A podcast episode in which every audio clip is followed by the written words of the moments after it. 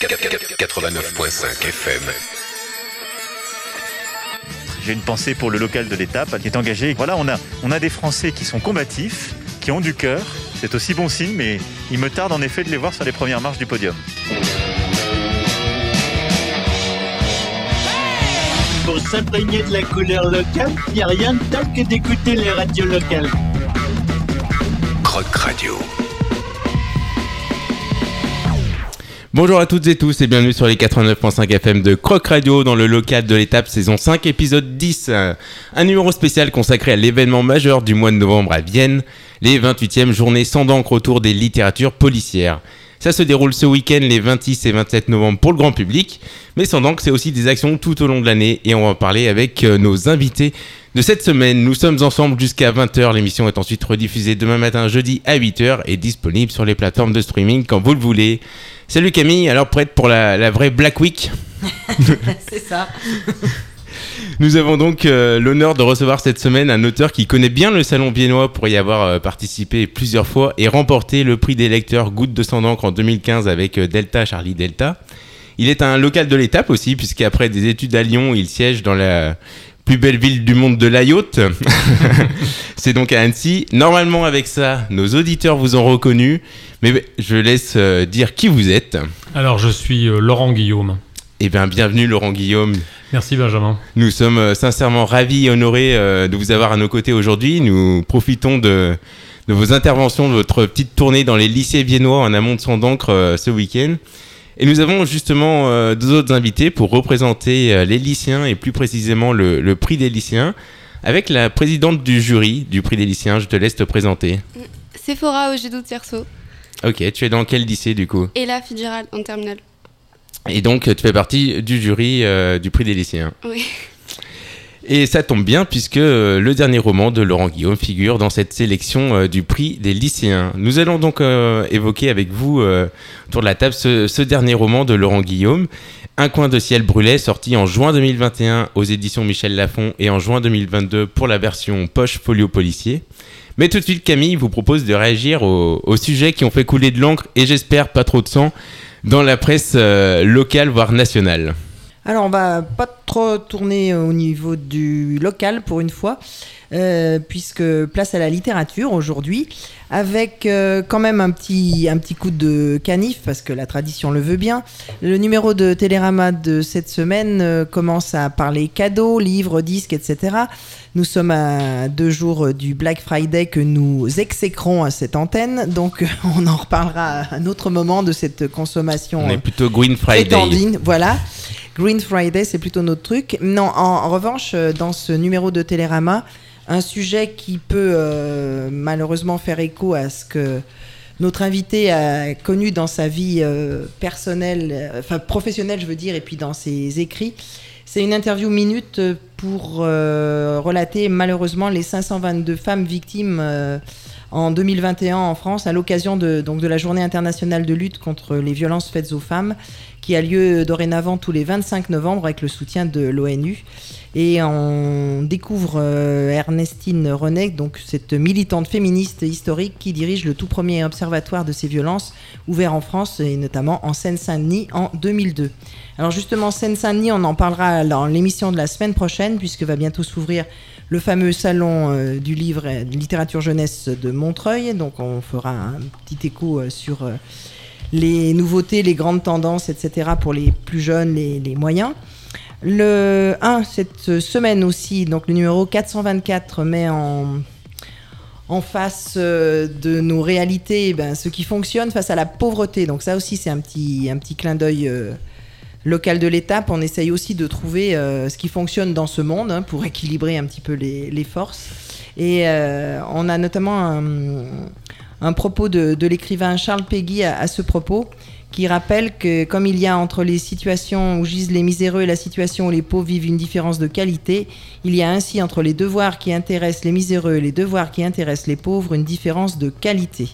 Arracher les miséreux à la misère est un devoir antérieur, antécédent. Aussi longtemps que les miséreux ne sont pas retirés de la misère, les problèmes de la cité ne se posent pas. Au contraire, étant donné que tous les miséreux, sans aucune exception, seraient sauvés de la misère, étant donné que toutes les vies économiques, sans aucune exception, seraient assurées dans la cité, la répartition des biens entre les riches différents et les pauvres, la suppression des inégalités économiques, l'équitable répartition de la richesse entre tous les citoyens n'est plus qu'un des nombreux problèmes qui se posent dans la cité instituée enfin. Sauver tous les miséreux de la misère est un problème impérieux, antérieur à l'institution véritable de la cité. Donc ça date un peu, hein, c'est de 1902, mais c'était une, réflexion, euh, voilà, partagée qui était de plus littéraire, donc c'est pas pour nous déplaire. Alors, justement, si on remonte dans notre magazine culturel euh, souvent cité ici, Télérama, je vous rappelle que dans le numéro de début novembre, euh, il y avait les, les livres qu'adorent les Goncourt. Donc, certes, pas mal de classiques, des auteurs étrangers, mais aussi quelques polars. Donc, il faut le noter. Sinon, ça ne vous aura pas échappé dans la presse spécialisée comme dans la presse tout court. On parle beaucoup de Marcel Proust, donc rien à voir avec un auteur de polar, mais quand même, on peut euh, trouver que dans son, dans son approche assez sociétale euh, des éléments, on pouvait aussi avoir une critique de la société et surtout un, un écho des sentiments et des sensations à une époque où euh, les, bah, les sciences cognitives étaient quand même moins connues qu'aujourd'hui. Donc il y avait aussi un numéro complet de celui du le 3800 consacré à Proust dans Télérama. Alors, on arrive bientôt à notre sujet. Je, je vais vite hein, parce qu'il faut faire une euh, revue d'Express-Sil, on m'a dit. Euh, le, le 1 du mois de- du 9 novembre euh, posait la question comment sortir de nos angoisses? Alors, je me suis dit que tiens, pour euh, Oui. peut-être que sortir de nos angoisses, il faut peut-être euh, ben, trouver des angoisses ailleurs et peut-être euh, dans le polar ou le roman noir ou les thrillers, on a de quoi se ben, Ouais. se dé- détourner le regard de, de notre propre nombril et de notre propre euh, anxiété. Donc euh, voilà, je vous invite à, à retrouver éventuellement le 1 hebdo numéro 422 dans toutes les bonnes librairies pour essayer de voir si vos angoisses sont conformes à celles de votre temps. Et puis, je ne sais pas si vous le connaissez, enfin vous autour de cette table sans doute, c'est l'occasion aujourd'hui de, de mettre en avant le 1 des libraires, puisque euh, il y avait eu donc en, en 2020, en mars 2020, donc pas très largement diffusé du fait du- du contexte, C'était presque dans le monde d'avant. voilà, c'est ça. un spécial polar.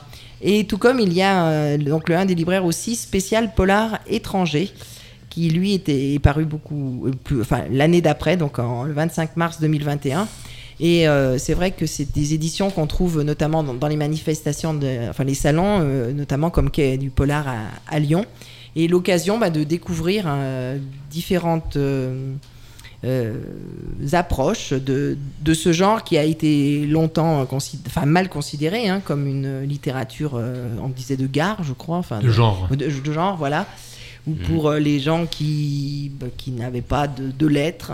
Et maintenant, bah, on voit avec la, profusion euh, de, euh, de titres et puis d'approches différentes qu'au contraire, c'est un, art et une littérature qui a tout, toutes ces lettres de noblesse. Voilà, donc j'ai fait le plus bref possible parce qu'on m'avait dit il y a de, c'est dense. donc, C'est euh, dense, évidemment. On a, envie de, on a envie de discuter avec euh, Laurent Guillaume au maximum. Eh ben, merci beaucoup, Yemi. On se plonge en musique dans le dernier roman euh, de notre local de l'étape. Les connaisseurs vont tout de suite comprendre le, le rapprochement. On se retrouve tout de suite avec euh, Laurent Guillaume.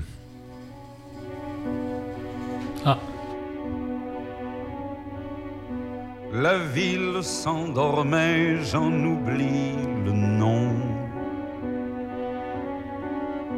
Sur le fleuve en amont, un coin de ciel brûlait. La ville s'endormait, j'en oublie le nom. Et la nuit, peu à peu, et le temps arrêté, et mon cheval boueux et mon corps fatigué. Et la nuit bleue à bleu, et l'eau d'une fontaine, et quelques cris de haine versés par quelques vieux sur de plus vieilles queues dont le corps sans sommeil. La ville s'endormait, j'en oublie le nom. Sur le fleuve en amont, un coin de ciel brûlait. La ville s'endormait, j'en oublie le nom. Un coin de ciel brûlait, chantait Brel en 1977. Euh, c'est aujourd'hui le titre du dernier roman de notre local de l'étape Laurent Guillaume. Alors question bête, comment est-ce qu'on trouve le, le nom d'un roman que l'on est en train d'écrire Et d'ailleurs, comment est venu le, le- nom de ce roman et, le rapport avec cette chanson S'il y en a un? Alors pour moi, le, le- fait de trouver un titre, c'est toujours une, grosse souffrance. Euh, dans mes précédents romans, en fait, par exemple, dans l'avant-dernier, euh, qui s'intitule Là où vivent les loups, mon titre c'était Eastern. En fait, c'était un, un western contemporain qui se passait à l'est de la France. Donc plutôt que ça s'appelait western, ça s'appelait Eastern. Et euh, à chaque fois, mon éditeur me dit Ah non, non, c'est pourri ton, ton titre. Donc euh, euh, j'avais beaucoup souffert. Et c'est Michel Quin, que peut-être vous connaissez, auteur de Effroyable Jardin, qui est un, un peu mon, mon tonton en écriture, hein, qui m'a un peu drivé dans, dans mes. Enfin, en tout cas. qui m'a servi de mentor souvent dans, dans mon écriture, qui m'avait, qui me l'avait donné, qui me l'avait, qui m'avait offert ce titre. Et sur un coin de ciel brûlait, en fait, je suis un, fan de, de, Jacques Brel et plus particulièrement de son, son dernier album, son album euh, posthume, on va dire, euh, dans lequel en fait il est très libre. C'est assez étonnant. Euh, il sait déjà que l'issue sera fatale pour lui. Et du coup, dans son dernier roman, en fait, il, se livre complètement. Il va chanter par exemple sa haine des Flamands dans une chanson sur les Flamands qui est d'une violence extrême sur les Flamands. Il va, en gros, euh, il, n'a plus aucun filtre. Et euh, dans cette chanson intitulée euh, La ville s'endormait, qui pour moi est un sommet. Alors c'est clair que c'est un peu, c'est une chanson qui est un peu, triste, un peu, enfin c'est, une chanson crépusculaire, on pourrait dire. Dans cette chanson, en fait, il, se livre complètement. Et, et d'ailleurs, c'est assez étonnant parce qu'elle est très sombre jusqu'à ce que la fin, il y a une espèce d'ouverture vers la lumière. Et il y a un, un vers qui est La ville s'endormait. euh, dans La ville s'endormait, c'était sur le fleuve en amont, un coin de ciel brûlait. Et ça me faisait penser, euh, pour avoir discuté avec des gens qui ont vécu l'attaque de, euh, l'attaque de, de, de Freetown, donc la capitale de, de la Sierra Leone, quand les rebelles du RUF ont attaqué, en fait, euh, certains disaient qu'ils avaient mis le feu à toute la ville, même au ciel. Et Ah du oui. coup, ça m'a fait penser à, à ce vers de, de Jacques Brel et je lui ai piqué. Alors maintenant, c'est un peu la mode de piquer des vers de, de chansons, donc je, je, réitérerai pas, mais c'était une façon pour moi.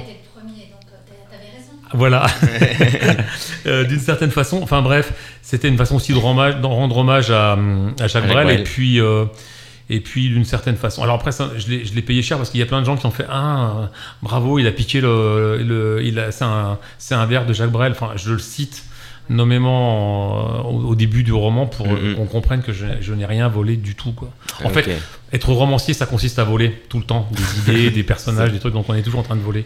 Mais là, pour le coup, sur euh, sur euh, sur Jacques Brel, c'est c'est revendiqué quoi. Et donc ce, ce roman, il a été écrit quand? Alors, il a été. Alors, je me rappelle même plus. En fait, ça a été une longue, une longue aventure parce que euh, euh, j'avais très envie de l'écrire, mais c'est un, un- on est à la limite du roman historique, c'est-à-dire que toute une partie de l'intrigue se passe dans un conflit qui est réel, et donc ne serait-ce que par euh, respect dû aux, aux victimes et, et aux survivants, je voulais pas raconter n'importe quoi. Donc j'ai euh, commencé à l'écrire probablement 2017-2018. J'ai une longue phase de j'ai eu une longue phase de documentation. Euh, je suis un peu allé sur place, mais dans le cadre de mon de mon boulot, donc j'ai pu euh, rencontrer des gens. Après, je suis allé au Burkina, au, au Burkina Faso et au Tchad. Du coup, j'ai pu à nouveau rencontrer des enfants soldats, ce qui m'a permis un peu de d'essayer de comprendre comment fonctionnait le, le phénomène et du recrutement et après euh, de la, la façon dont ils étaient gérés dans les conflits. Et euh, voilà, et donc ça m'a pris un temps de dingue, quoi. C'est-à-dire que j'ai mis euh, plus, de, plus de deux ans pour, pour l'écrire. Sachant Ok. que j'ai quasiment une année sans- rien qu'à la documentation. Tout est vrai dans le roman. Ouais, exactement, on va, on va y revenir, mais d'abord pour euh, préciser à nos auditeurs de ce que l'on parle, ben nous on s'amusait à écrire un synopsis à notre sauce avec, euh, avec Camille pour le présenter à nos auditeurs et je laisse naturellement Camille euh, nous présenter le, le synopsis qu'on peut faire d'un coin de ciel brûlait.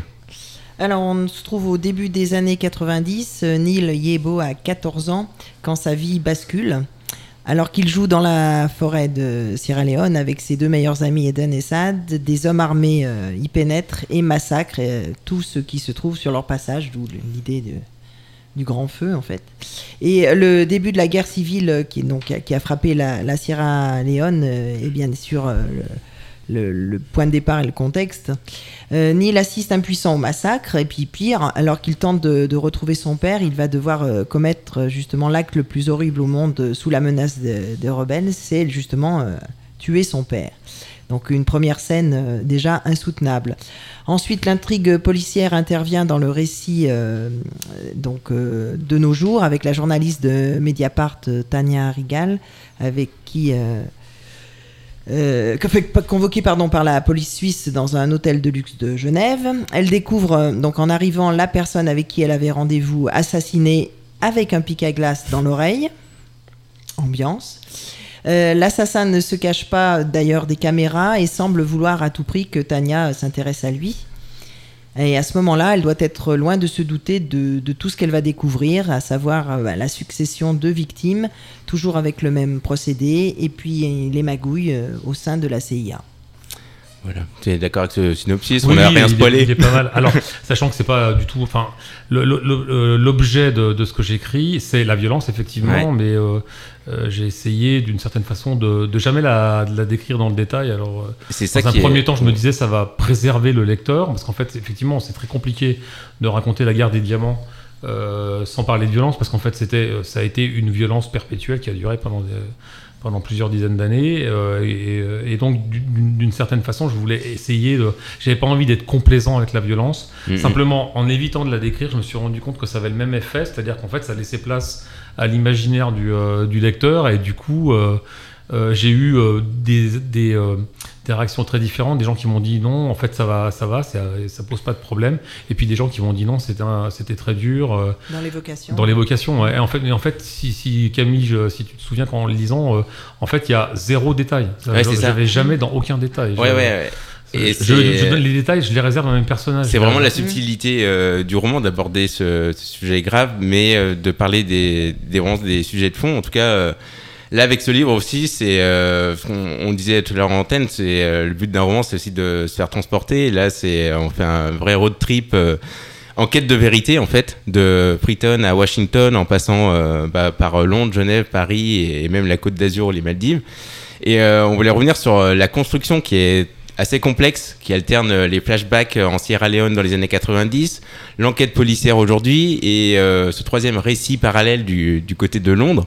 Donc ça peut être un peu perturbant, mais personnellement j'ai trouvé qu'il y avait suffisamment euh, d'intrigue et d'action dans, dans chaque partie pour ne jamais perdre le fil. Mais je veux savoir, toi Sephora, du coup, en tant que lectrice lycéenne, qu'est-ce que tu, tu as pensé de cette construction Non, j'ai beaucoup aimé parce que justement ça permet de comprendre le en 90 et les... en fait ça fait comme si on faisait l'enquête en même temps. Donc c'est assez c'est plaisant à lire Euh, si on enlève tous les passages euh, où j'ai eu du mal à lire mais non c'est en fait ça fait des coupures presque et c'est assez En fait, bien. oui, c'est- l'objectif, c'est d'éviter de faire quelque chose de trop long et, euh, et de maintenir sans cesse l'attention du, du lecteur. Mais le plus dur, c'est effectivement, comme c'est des récits complexes et qu'il y a plusieurs euh, lignes narratives, c'est d'essayer d'éviter de perdre les lecteurs. C'est euh, C'est presque ce scientifique d'écrire un roman comme ça. Non, en fait, en fait, non. En fait, je, enfin, c'est, on en a parlé ce matin avec euh, avec Dominique. Là, je, euh, je ne fais aucun plan. C'est-à-dire que, en fait, je le construis dans ma tête et je me, je m'épargne de faire un plan parce que de toute façon, je sais que je le respecterai pas. Et euh, j'écris trois pages et je sais qu'au bout déjà, au bout de, de, de deux ou trois jours d'écriture, je serai déjà sorti de ces trois pages. Donc non, et ça se construit dans ma tête et en fait, c'est comme, c'est un, un écheveau que je dois, euh, dont je dois tirer le fil et en fait me, débrouiller pour que jamais on soit perdu. Donc je, fais, en fait, je pense que j'ai, alors ça va faire super prétentieux, mais je pense que j'ai atteint une petite maturité d'écriture. C'est-à-dire que la maturité d'écriture, je pense qu'on l'atteint quand on commence à faire confiance, à avoir confiance dans le lecteur, à faire confiance au lecteur. C'est hyper important. En fait, on est souvent euh, lourd et euh, pas très habile dans un roman quand on est inquiet que le lecteur ne comprenne pas et donc du coup on va en fait le lecteur est très intelligent et il comprend toujours ce qu'on veut dire et on n'a pas besoin de tout dire. C'est-à-dire que souvent je, je dis souvent cette phrase c'est-à-dire que dans un roman ce qui est important c'est pas ce qu'on écrit c'est ce qu'on n'écrit pas. Et euh, c'est ce qu'on c'est ce qu'on s'épargne et ce qu'on épargne au lecteur. Donc euh, il y a plein de choses que j'ai pas besoin d'écrire parce qu'en fait ça s'appelle l'ellipse et le lecteur arrive à, euh, à boucher les trous. Et c'est ça qui est rigolo parce qu'en fait écrire un roman c'est c'est une collaboration c'est une coopération avec un lecteur et euh, que des jeunes, j'en ai rencontré ce matin, que des jeunes euh, aient pu trouver du plaisir en- en- à, à le lire, pour moi c'est euh, c'est un vrai, un véritable bonheur et ça prouve que j'ai fait à peu près bien mon travail, c'est-à-dire que personne n'a été largué en route parce que l'histoire elle est complexe. Eh elle est réellement sûr. complexe, mais le truc c'est de laisser personne au bord de la route et que personne ne repose le bouquin en disant je comprends rien. je Et moi ça m'est arrivé en tant que lecteur. hein, Et ce qui est euh, incroyable, tu parles de, de la rencontre que tu as fait ce matin avec euh, les lycéens qui avaient poussé le vice à faire un tableau d'investigation euh, euh, euh, du roman. Et, et je veux dire, euh, voilà, personnellement aussi, c'est un bouquin où euh, tout au long de, de la lecture, on, je sais pas ce que tu en pensais, Flora, mais on est en train de se demander ce qui est vrai ou ce qui est de la fiction, et on comprend vite que en fait, euh, parallèlement au bouquin, on fait des recherches et on se rend vite compte que bah, y a beaucoup de, de choses réelles. Et euh, ce qui est assez fou, c'est quand on s'aperçoit qu'il y a des personnages qui sont dans le roman et qui ont vraiment existé, qui existent euh, et qui existent vraiment. Et est-ce que du coup, euh, voilà, écrire un, polar, c'est aussi une façon d'évoquer des faits réels qui peuvent être oubliés ou euh, pas assez, euh, pas assez parlés et de toucher un, un- un public euh, avec- via le polar sur, sur ces sujets-là, puisque puisque voilà, c'est par ce biais-là qu'on peut faire parler de la, de la guerre en civil, euh, guerre civile en Sierra Leone, que personnellement dans ma, ma génération, je l'avais très peu entendu parler. Alors oui, c'est sincèrement ce que je pense. Euh, à l'origine, je voulais traiter de ce sujet et je me suis posé la question de savoir si j'allais pas l'écrire sous forme d'un doc. Mhm. Mais en fait, c'est quelque chose d'âpre. Et puis en fait, j'avais envie d'opposer à une espèce de, de, de, euh, de- de- de- de catalogue des morts, des, des- des massacres. J'avais envie de, en fait, qui, qui n'allait rien évoquer à personne. En fait, d'une certaine façon, on allait rester en dehors. Je me suis dit, si je veux pas traiter de ce sujet, qui est donc euh, la guerre des diamants de sang, ce que les Américains appellent euh, les, les Anglais le the Blood Diamond. Euh, si je veux qu'en fait les gens rentrent, en fait, c'est pas en évoquant ce qui s'est passé de l'extérieur, vu à hauteur d'un, à, à- à- à hauteur de euh, du, euh, du présent euh, dans quelque chose qui s'est passé il y a relativement longtemps, enfin relativement longtemps. Ça a duré quand même. hein. Donc d'une certaine façon, je me suis dit autant prendre le lecteur, le prendre par la main et l'emmener et le plonger dedans, qu'il voit au milieu. Et puis surtout, la raison pour laquelle je l'ai écrit, c'est qu'en fait, j'ai vu comme beaucoup de gens le film Blood Diamond de Zwick avec Leonardo DiCaprio. Euh, Et D'ailleurs, il y a euh, deux fois, je crois, la, la référence dans, ouais, ouais, ouais, je, le dans descends, le- je le descends. Ouais. dans le livre. Oui, je crois qu'il y a un des personnages du roman qui dit euh, Je te Ouais, parle pas de ce film de merde avec euh, Mm. Leonardo Voilà. DiCaprio. Alors, c'est pas euh, un film de merde, vraiment, c'est un bon film d'action, mais c'est traité à l'américaine, c'est-à-dire qu'on va jamais chercher euh, plus loin que l'action. Alors, moi, voilà, euh, voilà, pour le coup, ça montre que la violence et. Voilà. euh, et, et du coup, mm. ça contribue à donner une image que je déteste de l'Afrique, c'est-à-dire faire comme si euh, la violence, les massacres, euh, c'est consubstantiel de l'Afrique il y a une espèce de, euh, fatalisme dans lequel on dirait non, mais c'est l'Afrique, ça se passe toujours comme ça. Non, c'est faux. Il faut savoir que dans presque tous les, grands massacres, les génocides qu'il y a eu en Afrique, en fait, c'est tout le temps lié à des éléments extérieurs. Alors en droit international, on dit des, des éléments d'extranéité, mais c'est jamais. Euh, Il y a des équilibres qui sont des équilibres séculaires euh, qui datent de, même euh, d'une histoire longue et riche. Il faut savoir que c'est pas parce qu'en fait on pense qu'il n'y a pas eu d'histoire en Afrique qu'il n'y en a pas eu. C'est pas vrai.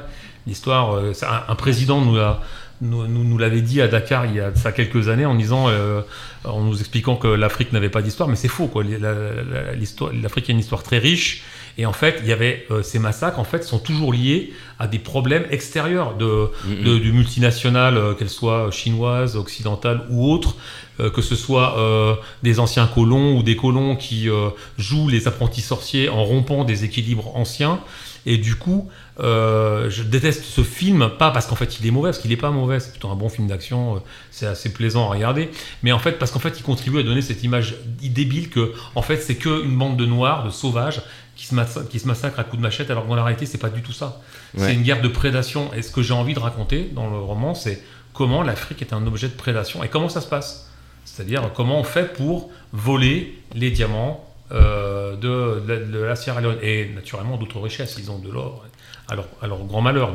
et j'avoue qu'à la fin du roman, je me suis empressé pour euh, avoir mon avis aussi de regarder ce film Blue Diamond que je ne connaissais pas. Je l'ai regardé après la lecture euh, du roman et, Et mon avis, voilà, c'est ce que tu dis, c'est qu'il manque euh, surtout dans ce film les éléments sociaux et les enjeux euh, géopolitiques de, de, cette guerre, et ce qui est subtilement euh, mis en avant dans, dans, ton roman. Et, et voilà, c'est aussi ce qu'on disait, c'est on sent effectivement à chaque page l'amour que vous avez pour pour l'Afrique et aussi la rage envers les responsables de, de tous ces morts, et ça se retranscrit dans, dans la lecture. Et, et en ça, j'ai trouvé que ce roman est un peu différent de vos, de vos derniers ouvrages. Et d'ailleurs, j'ai vu euh, dans une vidéo euh, que vous avez postée après avoir remporté quand même le prix, euh, le prix Bureau des lecteurs Folio RTL, vous déclarez qu'avec un coin de ciel brûlé, c'était votre façon de rendre un petit peu de ce que l'Afrique vous avait donné. Est-ce que vous pouvez expliquer à nos auditeurs qui ne connaissent pas forcément votre carrière parallèle et, antérieure le lien particulier que vous avez avec l'Afrique? Alors j'ai été, euh, été policier pendant quelques années, c'est-à-dire une vingtaine d'années. Et euh, en fait, à l'occasion de mes, missions, j'ai eu la chance de travailler pour des services de coopération internationale. Enfin, je travaillais pour une direction, c'est la direction de la coopération internationale, et j'allais faire des missions à l'étranger. Et c'est comme ça qu'en dans les années, fin des années 90, j'ai découvert euh, l'Afrique. Euh, ça va être en 97 ma première mission, et euh, ça a été un, véritable coup de foudre. Donc j'ai enchaîné les missions. Et puis, euh, donc j'ai fait beaucoup de pays en Afrique de l'Ouest et en Afrique centrale aussi. Et euh, en fait, euh, au début, en 2007, en fait, j'ai postulé pour un poste en, ambassade. Donc, je travaillais à la fois pour euh, le ministère de l'Intérieur et pour les Affaires étrangères. Et j'ai bossé pendant 4 ans comme conseiller du directeur général de la police pour les affaires de, de crime organisé. Donc là, j'ai commencé à, en fait, ce que j'avais effleuré comme consultant qui, partait faire des missions de quelques semaines, j'ai commencé en fait à avoir, je pense, un point de vue un peu plus euh, pertinent sur les problématiques de, de l'Afrique. Enfin, en l'espèce, c'est l'Afrique de l'Ouest et c'était plus particulièrement le Mali, parce que l'Afrique n'est pas un pays, hein, c'est un continent. Mais euh, en tout cas, en Afrique de l'Ouest, on a quand même des, des problématiques qui sont, euh, euh, qui sont constantes et qu'on peut retrouver d'un pays sur l'autre, qui sont très souvent liées à la colonisation. Et je fais partie des gens qui pensent que la colonisation est une absolue porcherie, donc je, je, je ne crois pas mmh. qu'il y ait quelque chose de bien à tirer de la colonisation. Enfin, c'est toujours très bien pour le colonisateur, ça c'est clair. Et pour le coloniser, c'est quand même beaucoup moins bien. Et donc, toutes ces problématiques, en fait, je pense, j'espère en tout cas les avoir euh, un, peu mieux perçues et éviter d'avoir des jugements à l'emporte-pièce. Donc, d'une certaine façon, écrire. Euh, J'adore l'Afrique de l'Ouest en sachant les problèmes qu'il y a. Hein. Je ne suis pas en train de l'appareil de toutes les vertus, mais euh, c'est très compliqué. C'est un, continent qui, souffre beaucoup, puis qui souffre de problématiques liées. Euh, ben, euh, en Afrique, comme partout ailleurs, il y a du racisme, de l'homophobie, en plus particulièrement. Savoir que dans la plupart des pays d'Afrique de l'Ouest, euh, l'homosexualité est, criminalisée. Hein, c'est un délit. Donc voilà, il y a encore pour moi encore du chemin, mais il reste qu'au fond de moi, j'ai un, une place très forte dans, dans mon cœur pour, pour l'Afrique de l'Ouest, pour le Mali, pour le Sénégal, c'est des pays que j'aime j'aime énormément. Et, euh, et en écrivant ce roman, en essayant un peu d'ouvrir les esprits, en essayant d'expliquer qu'en fait, les problèmes, il faut éviter d'avoir des jugements à l'emporte-pièce sur le, sur mm -hmm. le Mali. En fait, c'était une façon pour moi de, de rendre un petit peu à, à toute la richesse que j'ai reçue euh, de, de mes séjours en Afrique. Et la Sierra Leone, du coup, vous, y êtes allé dans, dans, le cadre de vos missions, dans le cadre professionnel Oui, oui, oui, dans le cadre de. En fait, je suis consultant pour. Euh, euh, enfin, j'étais, je fais de moins en moins de missions parce que j'ai de plus en plus de travail d'écriture, donc euh, j'ai de moins en moins de temps. C'est un peu ma récréation, en fait, d'une certaine façon, euh, même si j'essaie de faire le truc assez professionnellement. Mais euh, euh, j'ai travaillé pendant plusieurs années comme consultant pour euh, l'Office des Nations Unies contre la drogue et le crime et pour l'Union européenne, où euh, je vais donc sur place, des missions de ce qu'on appelle du mentoring, c'est-à-dire que je, suis là comme un tuteur, un mentor, et je les forme euh, aux techniques d'enquête. Je vais parfois avec eux sur des, sur des opérations. Et puis, euh, et puis voilà, et donc euh, ça m'a permis de, voyager dans toute l'Afrique de l'Ouest. J'ai fait presque 26 pays en quelques années. Ça, va du Sahel en passant par le Ghana, la Côte d'Ivoire. Euh, le Togo, le Bénin, la Sierra Leone, enfin bref, c'est tout des voilà, c'est des coins que j'aime beaucoup et, et, puis là-bas, je me sens, euh, c'est assez bizarre. C'était une espèce d'évidence quand je suis arrivé.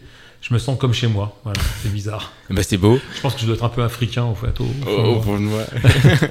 Merci beaucoup Laurent Guillaume. On va faire une petite pause musicale avec euh, un des titres que vous avez sélectionné pour cette playlist, avec Guru, Respect des architectes. Qu'est-ce que cette musique évoque alors ça, c'est euh, ma découverte du, euh, du rap, enfin je connaissais déjà un peu le rap, hein. à notre époque il y avait NTM, on aimait tout ça, même les flics aimaient ça, c'est assez bizarre parce qu'en fait, euh, Mhm. en fait les flics écoutent beaucoup de rap et euh, en fait j'ai découvert euh, euh, Guru en fait euh, dans une série d'albums que je trouve qui sont absolument sublimes qui s'appelle Jazz Mataz Mhm. et euh, il est décédé depuis donc pour moi c'était une grosse tristesse et, euh, et c'est sublime, ça mêle euh, du euh, ça mêle du rap à, à- à du jazz et c'est carrément pour moi c'est sublime c'est ce que je préfère. Est-ce que vous écoutez de la musique en écrivant Euh, au début.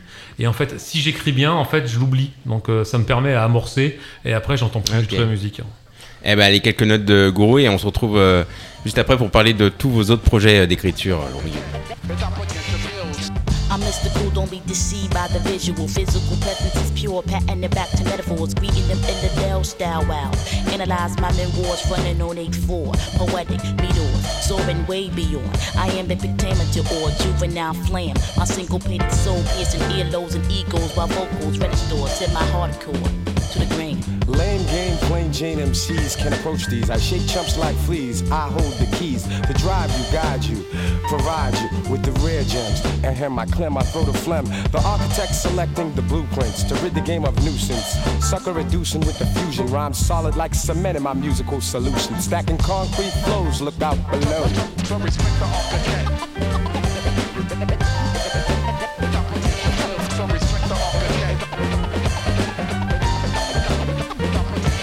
Get all up in your grill like freckles. Most MCs couldn't see me with bifocal spectacles. There's no protecting you. With realness, I'm wrecking you. I beckon you, take a look into the cipher. Your dirt on my windshield, so I'm turning on my wipers. And I can see clearly now. No other rapper is near me now. And all you perpetrators shall fear me now. Never flip folklore's only realness coincide with the rhythm like I did with Total Wreck. Respect the architect and its division. Rhymes written to be hidden like anti-proton collisions. Rap newest edition bringing the feminine renditions in rare form. Defined as out the norm for my pedigrees and skills be like 360 degrees as in well-rounded. Leaving the competition dumbfounded. For when I catch wreck, I astound.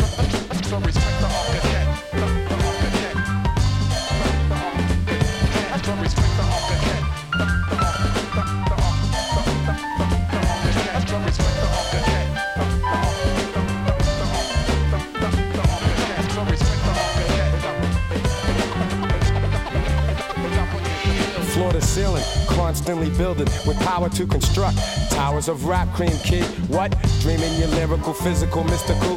Your concepts mediocre, plus you're way too typical with your corny delivery and crazy whack voice. Mad corny image, that's why I give you jitters. It figures I'd have to dust you off the scene like a wise guy with my New York lean. Lines that I supply for the nuclei of mind, state from state to state. Universal, be the orbits that I create, top notch and on like Simply. Opponents can never tempt me. Sampling my style like Nakai S950 and still can't get with me. While I spread this verbal plague like bubonic, conducting phonics like the Philharmonics. I make a measure melodic. Kids praise me like the crucifix. So place Muhammadi amongst the top 10 of MCs.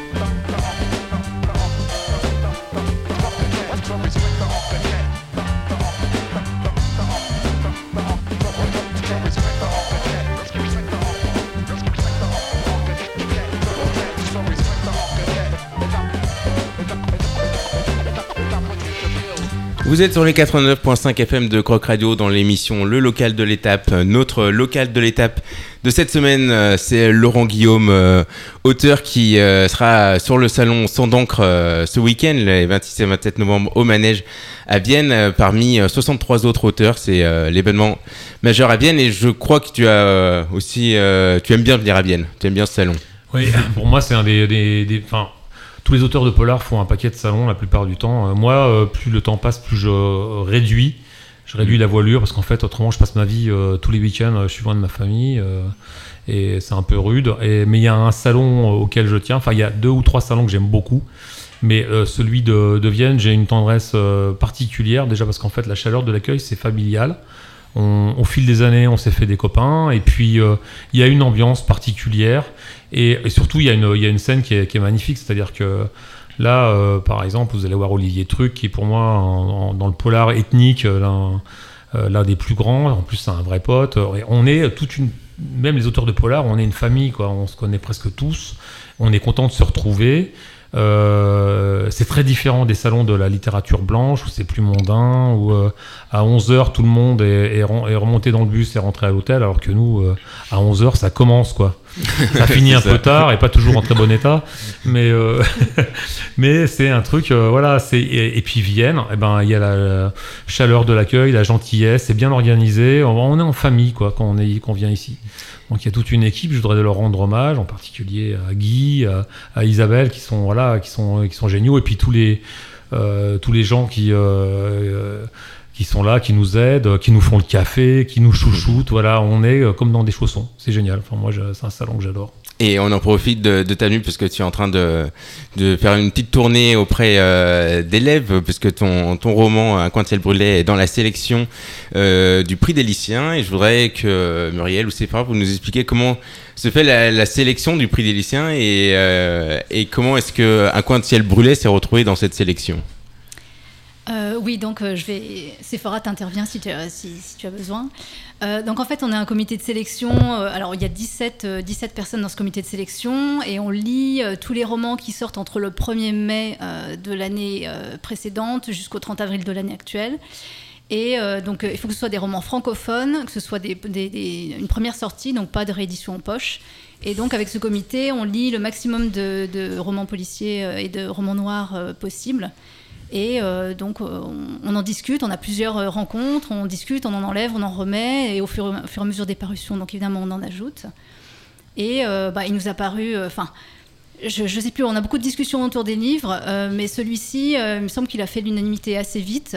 On s'est vite mis d'accord pour le, mettre dedans. On trouvait que au niveau du contenu, c'était super intéressant. Au niveau de la, de la structure, comme on disait tout à l'heure, c'est vraiment, vraiment bien construit. euh, Une construction en tiroir, j'ai appris le terme ah d'accord, c'est en tiroir. Bon, félicitations pour ta construction en tiroir. Très fort en tiroir. Voilà. C'est ça. Non, non, et donc, euh, alors, évidemment, se pose un peu la question de euh, est-ce que, comme nous, on le propose à des adolescents, donc qui ont entre 15 et 20 ans, en, en gros, hein, de la seconde au BTS, on se pose toujours la question, voilà, est-ce qu'au niveau du contenu, ça va pas être trop complexe et est-ce qu'au niveau de la violence, ça va pas être trop, euh, ça va pas être trop pour des adolescents qui sont quand même encore en formation euh, psychologique, émotionnelle, etc. Et en fait, on a trouvé que non.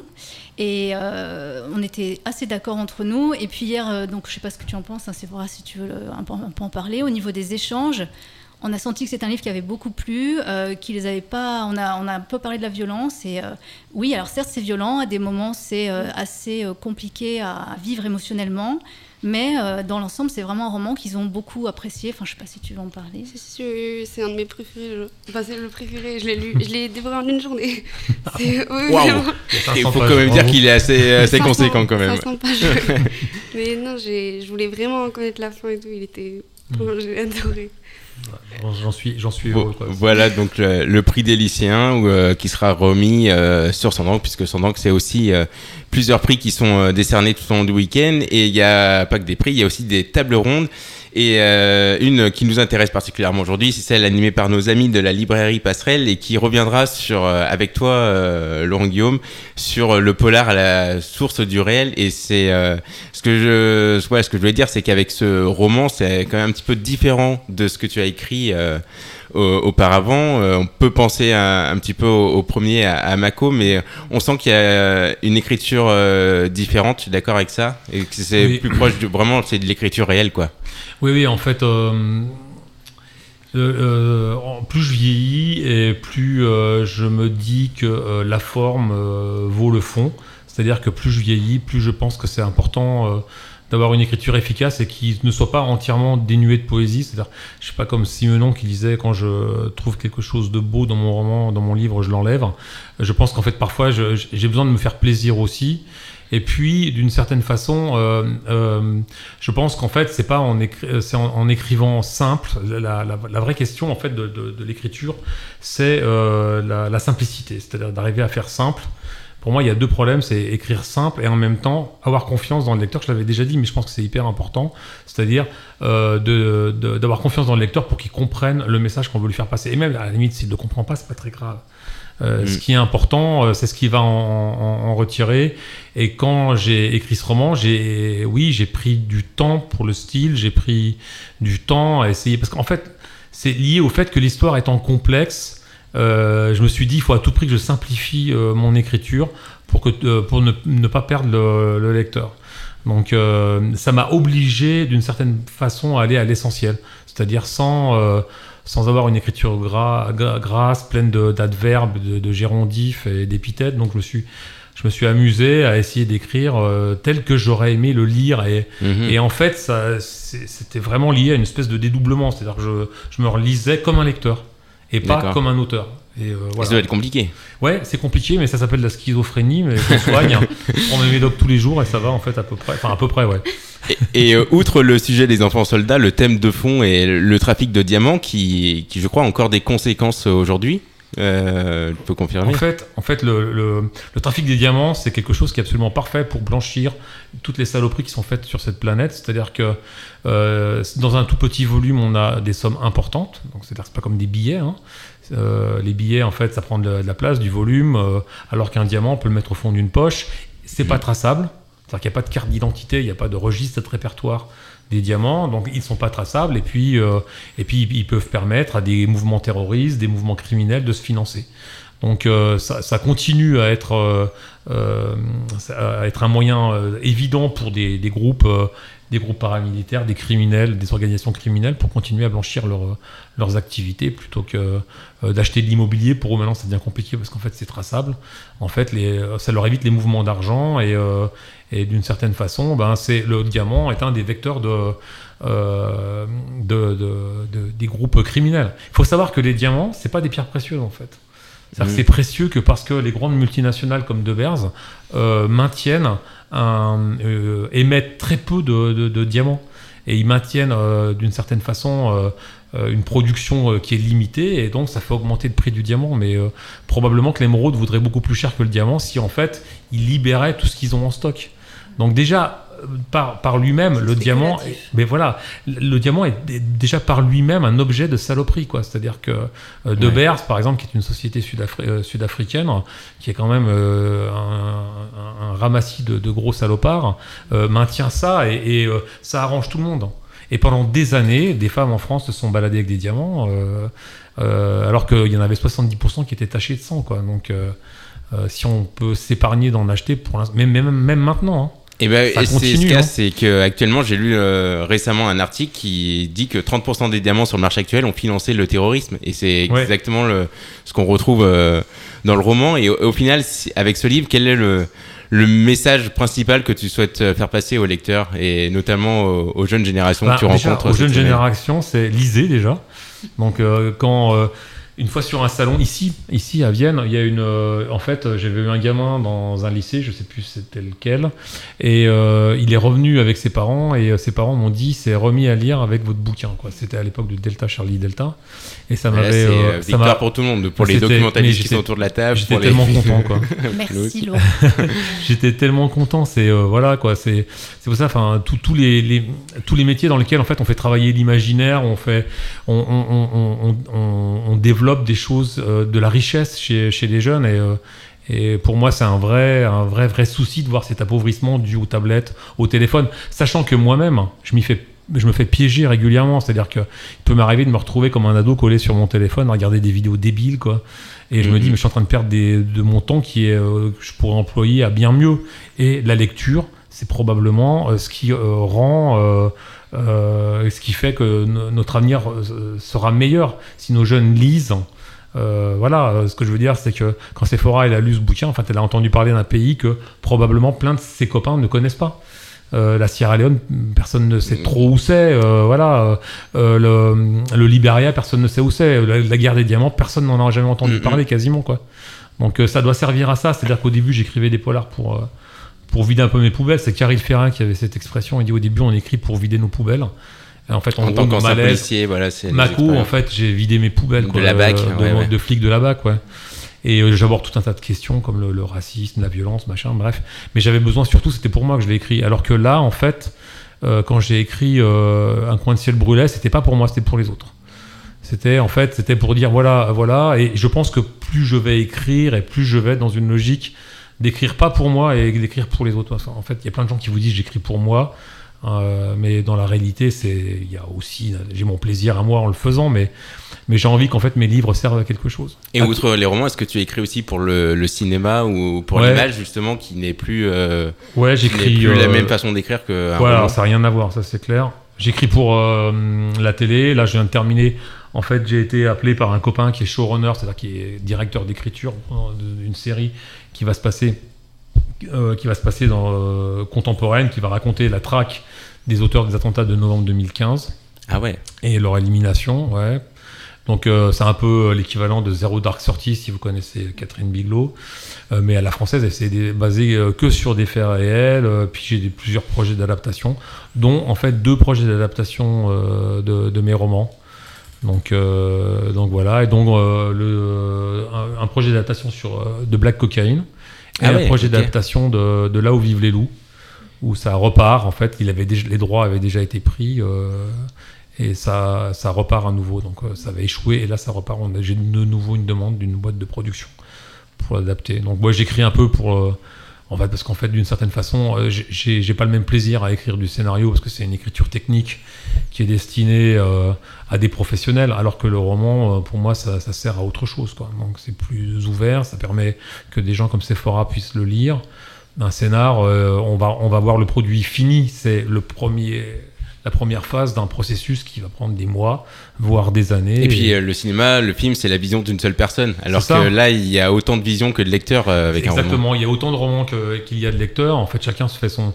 C'est d'ailleurs c'est la raison pour laquelle on avait parlé. C'est je, je pense qu'en fait, il faut savoir ne pas trop écrire et euh, en fait laisser sa place au, au lecteur. Ça peut paraître paradoxal dans un roman qui fait 500 pages, mais en fait, j'ai laissé à plein, j'ai ménagé à à plein de moments dans le roman des places pour qu'en fait chacun puisse se faire. J'essaye d'éviter d'être- dictatorial et d'imposer. Alors pourtant c'est ma nature d'imposer mon point de vue. J'ai toujours tendance à vouloir essayer d'imposer mon point de vue, mais là dans le roman, j'essaye de pas juger et euh, de laisser les gens se faire leur, leur propre opinion. Par exemple, même mes méchants, j'essaye d'avoir de de la tendresse pour eux. J'ai toujours, euh, toujours cette phrase, on en avait parlé avec Dominique tout à l'heure, et avec toi. J'ai toujours cette phrase de dire qu'en fait, il faut se méfier de ses héros et, euh, et- et chérir ses méchants. Et les méchants, en fait, c'est ce qui font que le roman sera bon ou pas bon. Et puis, d'une certaine façon, on leur attribue un sale rôle dès le début. Souvent, ce sont des sales personnages, comme Charles Taylor, c'est véritablement un fumier.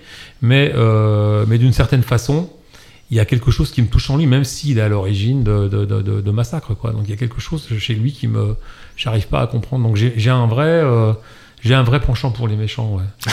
Je préfère euh, Dark Vador à Luke Skywalker, faut être honnête. Ok. Euh, on se refait une petite page musicale avec euh, False. Qu'est-ce que tu peux nous dire sur ce titre What Went Down? Ah, J'adore parce qu'en fait c'est très rock et en fait c'est du rock progressif, c'est-à-dire qu'en fait ça, ça monte en puissance. Et euh, c'est un groupe que j'ai découvert il y a quelques années et euh, c'est exactement ce que j'aime quoi. Enfin mon ma période euh, Foo Fighters et compagnie et je trouve que c'est c'est un cran au-dessus et c'est les arrangements sont sublimes. Et ce morceau est, est très rock et en fait c'est- il me, il me- il me donne la pêche. C'est ce que j'écoute quand je vais faire du sport. Voilà.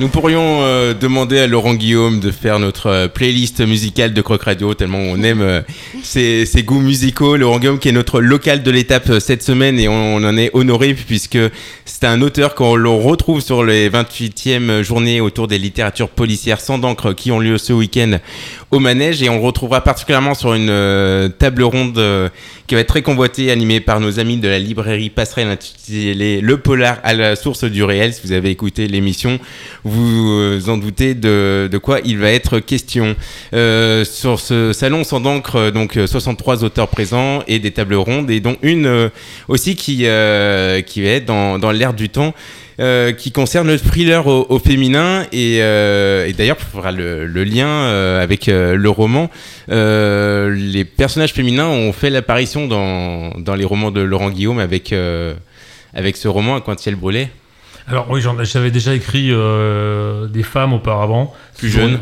Oui, plus jeunes. En fait, j'avais commencé euh, avec Delta, Charlie Delta, où les personnages féminins commençaient à prendre le pouvoir. Et plus j'écris, et plus j'ai du plaisir à écrire les femmes. C'est, ça peut paraître, euh, enfin, les gens qui me connaissent euh, ont du mal à imaginer ma part féminine, mais en fait, euh, je, fait partie de ces mâles de plus de 50 ans, blancs et pas trop déconstruits, quoi. En revanche, écrire des femmes, ouais, c'est un vrai, c'est un vrai bonheur. Et en fait, c'est super simple. En fait, je me posais la question pendant des années. c'est- Je me disais, mais comment En fait, il faut à tout prix essayer d'éviter de se projeter dans l'esprit d'une femme. En fait, il faut, il faut juste le devenir pendant qu'on l'écrit, quoi. Et et, euh, et après, du coup, ça implique une réflexion différente, euh, plus sensible, plus intelligente la plupart du temps. Et euh, j'avoue que euh, ben, dans ce roman, en fait, elles prennent le pouvoir. Parce qu'en fait, le personnage de Neil, c'est un personnage qui est qu'on connaît surtout enfant, et après, quand il est adulte, c'est un personnage qui est presque fantomatique. Et du coup, c'est les femmes qui prennent, qui prennent le pouvoir, et en particulier Tania. Et euh, voilà, donc euh, les, les femmes seront à l'honneur euh, sur le salon sans encre avec les louves du polar. Tu peux nous en parler, Camille? Alors les louves, je suis pas sûre qu'elles soient toutes représentées, mais en tout cas, moi, je voulais faire un coup de projecteur parce que je trouve que, à contrario, il n'y a pas assez de femmes présentes sur le salon cette année, de mon Mm. point de vue.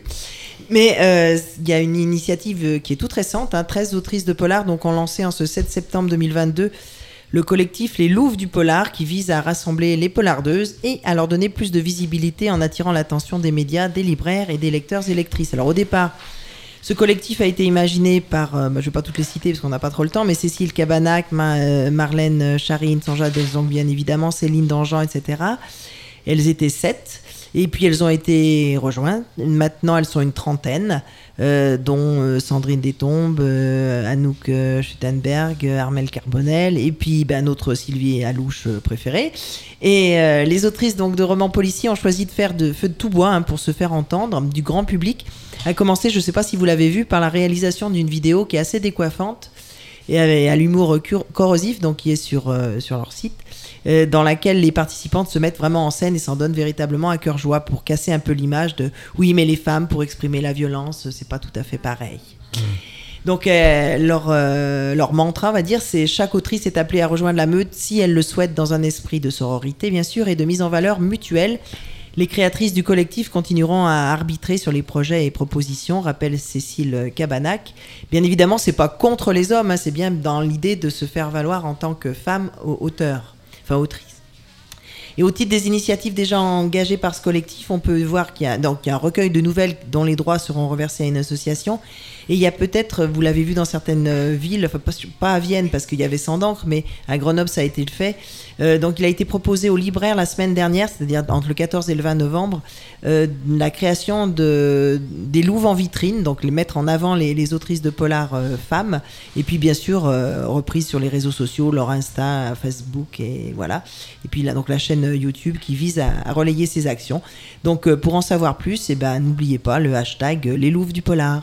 Merci Camille. Et puis le livre du polar sur son encre, c'est euh, le sujet de la table ronde euh, animée encore une fois par euh, nos amis de la librairie Passerelle dimanche 27 novembre à 14h15 au manège, le thriller au féminin. Alors la tradition de cette émission, c'est de terminer en lecture justement avec le calumet de la page, normalement lu par Camille. Et nous, ce qu'on aime bien quand on reçoit un auteur, c'est que le- on laisse le choix à l'auteur On, on de- pense faire plaisir et là, on visiblement, on tombe mal. On vient d'apprendre que, on, on vient d'apprendre euh, du coup dans cette émission que ça se trouve tous les auteurs à qui on a fait ça, ils nous détestent maintenant, Non, en puisque fait, c'est c'est un exercice difficile pour eux, n'est-ce Non, pas en Laurent fait, en fait, c'est très très compliqué de, de, de se lire. Il y a un gars qui, euh, qui lit très bien ses romans, c'est euh, Hervé Lemaître. Moi, j'ai- j'ai j'ai écouté en audible, en audible, enfin c'est un truc de, de lecture, euh, son, son dernier roman, Le Grand Ah Monde, oui. qui est sublime. Et en fait, il le raconte très très bien, il le joue très bien, mais moi, je, je trouve toujours que je suis pathétique. euh, Qu'est-ce que tu penses d'ailleurs de ces des livres audio, de ces nouvelles J'adore formes de lecture Ah ouais. En fait, en fait, ce qu'il y a, c'est que moi, c'est juste un frais- des frais supplémentaires parce que si le roman m'a plu quand je l'ai écouté, je l'achète du coup. Quoi. Bon, après, je, je les, j'ai- la plupart du temps, je les offre euh, à mes enfants ou euh, bref. Donc j'ai plutôt tendance à les offrir, mais euh, mais euh, oui, euh, moi, enfin moi, j'adore ça. Il suffit que le, le- Et on le perçoit que de la même manière que si on le lisait. ah non, non, c'est différent justement. Mhm. C'est-à-dire que en fait, si le comédien qui lit est, est- est talentueux, et par exemple moi c'est pas le cas, ça permet de donner un relief et même parfois ça sublime le texte. C'est assez étonnant. Il y a des années, j'étais sur France Culture pour, j'étais interrogé sur Black Cocaine et en fait ils avaient lui fait, fait lire un passage par un, un acteur professionnel et c'était dingue quoi. Enfin, mon, euh, il avait réellement euh, magnifié mon, mon, mon- mon bouquin quoi. C'était euh, c'était super agréable à, à écouter. Donc ouais, j'aime, j'aime, moi j'aime plutôt bien ça quoi. Et ben là maintenant c'est nous qui allons t'écouter, Alors, Laurent. alors, je, je ne te déteste pas, Benjamin. Voilà, donc c'est un petit extrait que- qui est au tout début du roman, et en fait je l'aime bien parce que ça raconte l'exploitation pirate, entre guillemets, des, des- des diamants dans les zones. En fait, en gros, il faut comprendre que euh, au, Liberia au, et en Sierra Leone, en fait, il y a des, des, des grandes compagnies, souvent c'est la compagnie de Bears, qui est très connue, une compagnie sud-africaine, qui exploite un, gisement. Et pour éviter que, parce qu'en fait, ils se comportent pas toujours très très bien, c'est un euphémisme. Et du coup, pour éviter que euh, la, la population locale ex- explose, en fait, ils les laissent, ils leur laissent, en- on va dire, en gros, les miettes, quoi. Et donc, ils leur laissent des euh, exploitations euh, pirates autour, aux alentours de la mine, et ils les laissent euh, chercher. Euh, euh, chercher la, hum, chercher la, la- la pierre qui les, qui les sauvera, le diamant qui les sauvera. Et donc, euh, dans notre histoire, les, les trois gamins, euh, Neil, euh, Sad et Eden, en fait, vont passer, parce qu'ils vont dans la forêt, ils vont passer devant cette zone, et, euh, et en fait, je l'ai décrite telle que je, telle, telle que je l'ai vu. Alors, je l'ai pas Ah vu ouais. en, en vrai, je l'ai vu, en, je l'ai Ok. vu sur une vidéo, donc euh, voilà, et c'est comme ça que je l'ai, je l'ai décrit, quoi. Euh, alors, ça commence comme ça. Sad ne les regardait plus depuis longtemps, mais Neil et Eden, quant à eux, ne pouvaient s'empêcher de dévisager ces ombres faméliques qui œuvraient, la fièvre brillante du Kara dans leur regard terne. Ils étaient la soupape de sécurité qui protégeait de Beers un mouvement d'humeur du peuple de Kono. La haine de la compagnie sud-africaine s'envasait dans cet immense terrain vague, parcouru par un réseau de canaux emplis d'une eau boueuse qui menait à une série de trous d'exploitation creusés avec des moyens sommaires pelles, pioches, bâtons et parfois à main nue. Dans ces trous, les forçats du diamant tamisaient la boue à la recherche du caillou miraculeux qui changerait leur vie. Mais, trop souvent, la boue n'était que la boue. Et si l'un d'entre eux, par extraordinaire, découvrait une minuscule pierre, que seuls des yeux exercés pouvaient distinguer du limon jaunâtre, sa vie n'en changeait pas pour autant. Il valait mieux ne pas chanter sa baraka sur les toits, garder sa découverte pour soi, et se rendre discrètement au centre de Koidou pour vendre le caillou à un négociant libanais qui, évidemment, le sous-évaluerait. Nombre de ceux qui n'avaient pas respecté cette règle avaient fini dans un fossé, le crâne fracassé, ou le flanc lardé d'une mauvaise lame. Le caillou avait changé de maître. Merci infiniment Laurent Guillaume et j'espère que les auditeurs qui n'ont pas lu ce bouquin voilà, auront euh, envie de venir sur son encre euh, le récupérer et discuter avec toi autour euh, de ce sujet euh, passionnant. Merci beaucoup Laurent Merci Guillaume d'avoir accepté notre vous, invitation dans l'émission. Merci euh, Sephora, merci beaucoup euh, Muriel. On vous entendra plus longuement ce vendredi à 17h avec euh, Jean-Michel dans le Croc Show puisque vous reviendrez plus pour parler de la, de la sélection du, du prix des lycéens et des autres romans de de cette sélection. Notre émission est rediffusée euh, jeudi à 8h. Voilà, on, va se quitter avec un dernier titre de, votre playlist, Laurent Guillaume, euh, Eminem, Lost Yourself. Euh, alors là, ça me rappelle totalement mon adolescence.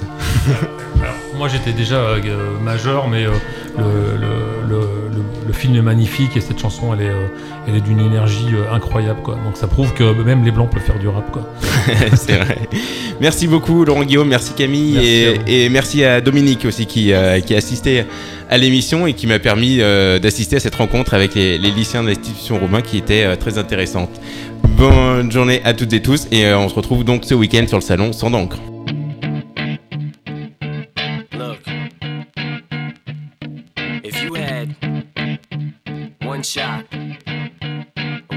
Opportunity to seize everything you ever wanted in one moment, did you capture Let it slip.